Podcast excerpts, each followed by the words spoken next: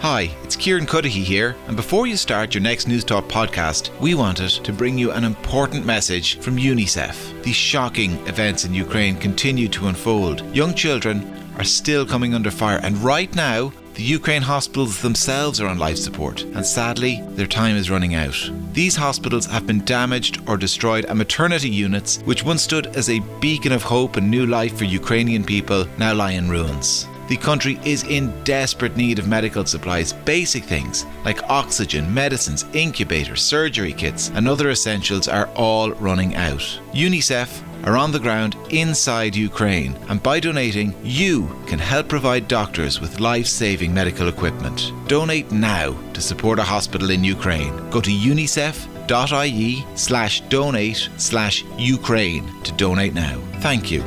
And now back to your podcast. The Pat Kenny Show. With the Jaguar E Pace. Beautiful by design and dynamic to drive. Delivering performance that is unmistakably Jaguar. This is News Talk.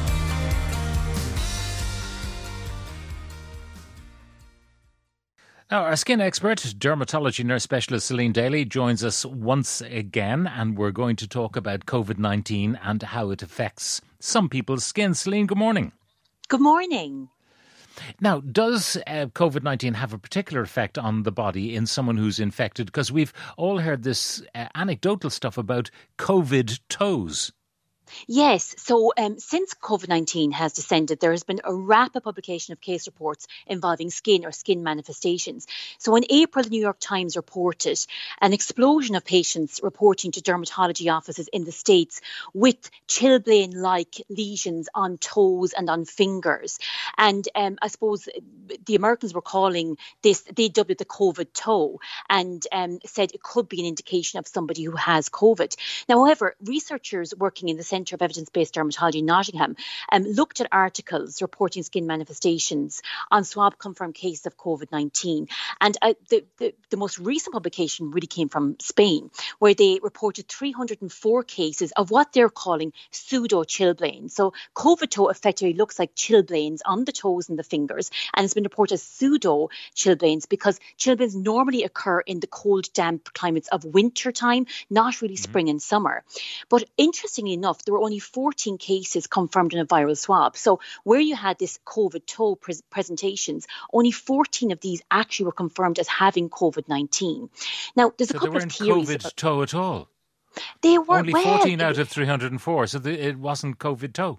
It, it, uh, they actually had COVID and they had this manifestation in their skin. So only 14. researchers only 14 though. So now there's a couple of theories on this, Pat.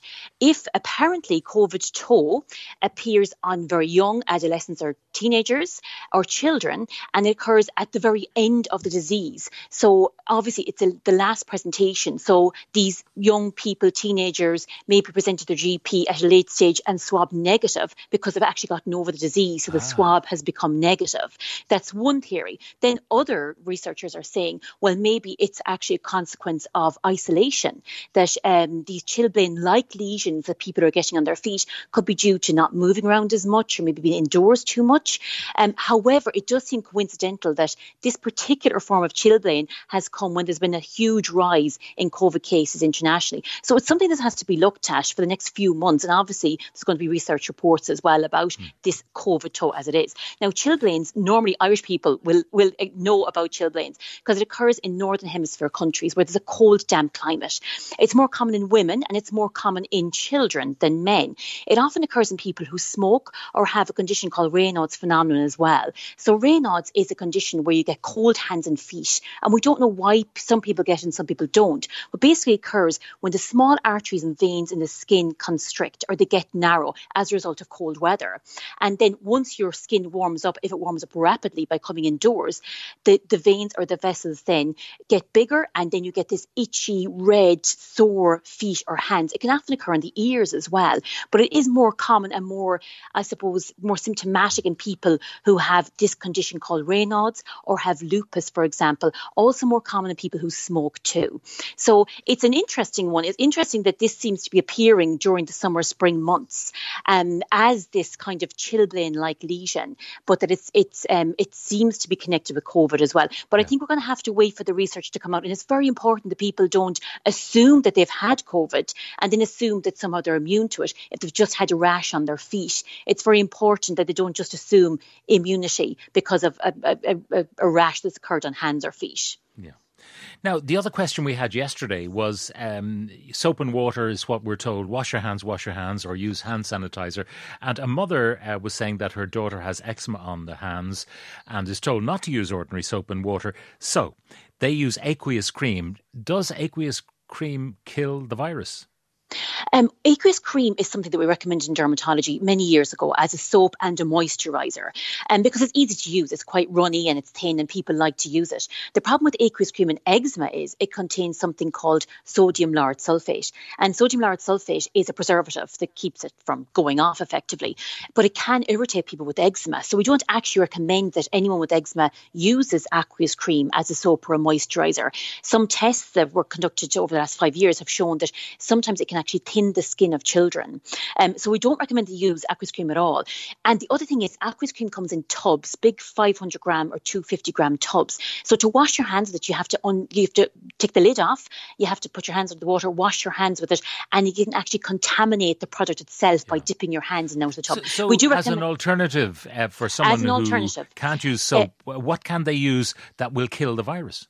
Elave Wash, which is an Irish product. So it comes in a hand wash pump, which is clean, and it contains something called surfactants. And surfactants are lipid based. They'll attach to the outside this COVID 19 virus and basically penetrate it and get rid of it. The important thing to do, though, is to get get lathering it up. So when you put your water and your Elave soap on your hands, make sure that you're covering all the surface of the hands in between the websites, the fingers and the thumbs and do the tops of the fingers, but get a good lather going because it helps destroy the COVID virus too. So you can use Elave wash and you can get online freely as, as a way of decontaminating your hands and not, maybe not use aqueous cream.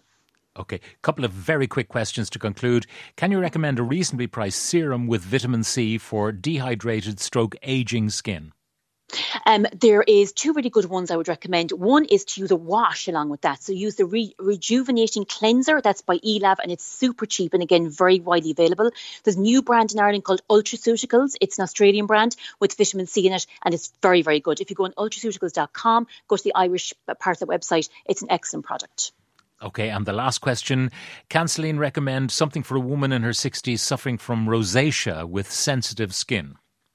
Yes, um, so rosacea is known as the curse of the Celts. It's the most common skin condition in Ireland, and it's where you get blushing and flushing of the cheeks and the nose, sometimes associated with acne as well. And it really bothers people because they're embarrassed by how it looks. The very first thing you have to do is get a good factor 50. So a good factor 50 plus with UVA in it. So across the brands, La Roche Posay, Elave, um, all those French pharmaceutical brands are fantastic. So you must wear a factor 50 every single day during March, September when you have rosacea. Also, there's a product by Bioderma called That comes with a cleanser and a moisturizer with a little tint in it. So the tint actually covers up the redness, but it has a calming effect on the skin as well. If you go to irishskin.ie, they have a good tab there on rosacea, gives you all the information about rosacea as well and what you can do to prevent flares and what you can use in it as well. But definitely the factor 50 is the most important thing. Celine Daly, dermatology nurse specialist, thank you very much.